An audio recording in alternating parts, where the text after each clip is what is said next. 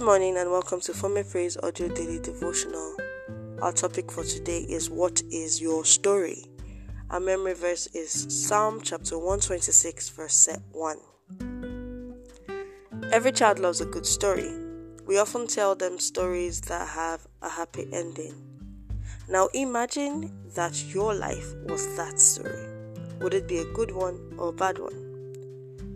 Whatever your response may be, be rest assured that every story has its merit.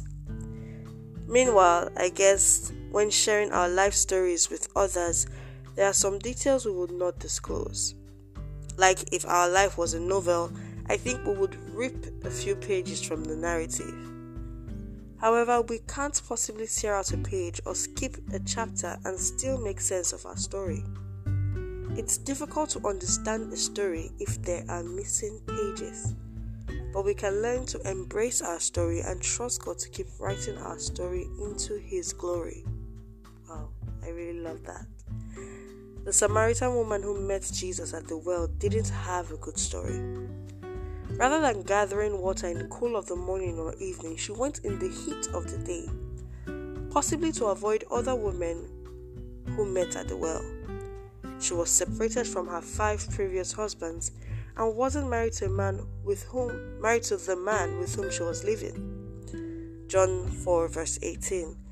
She may have even been the talk of the town. Indeed, hers was not a good story.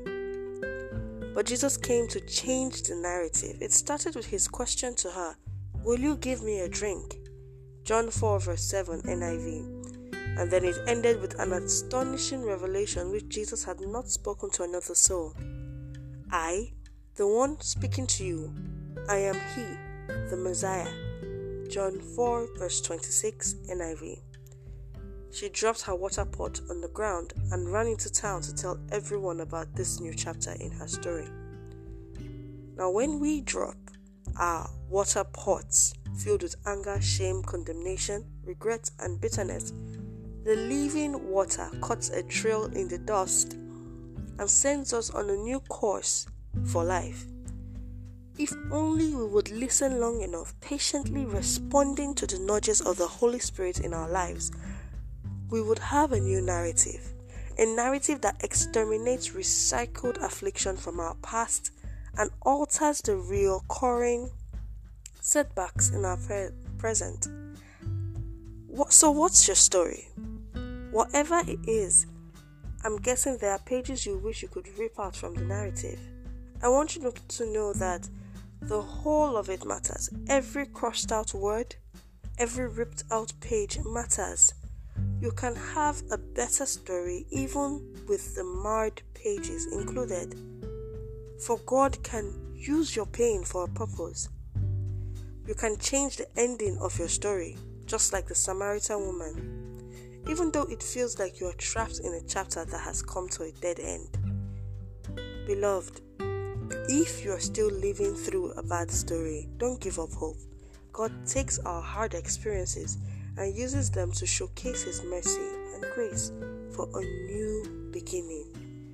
Yes, your worst chapter can become God's best miracle. So hang on, the Lord will change your story. Amen. Let us pray.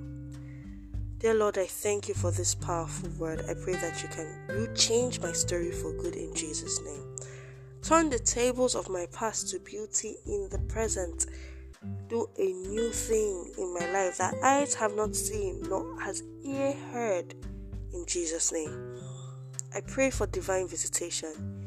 May your divine visit exterminate recycled afflictions and alter recurring setbacks in my life in Jesus' name. Thank you, Lord, for the worst chapter of my life is becoming my best miracle yet. In Jesus Christ's most powerful name, I have prayed. Amen. Thank you so much for listening to our devotional this morning. My name is Krisha City. I have been your host. I hope to speak with you again tomorrow.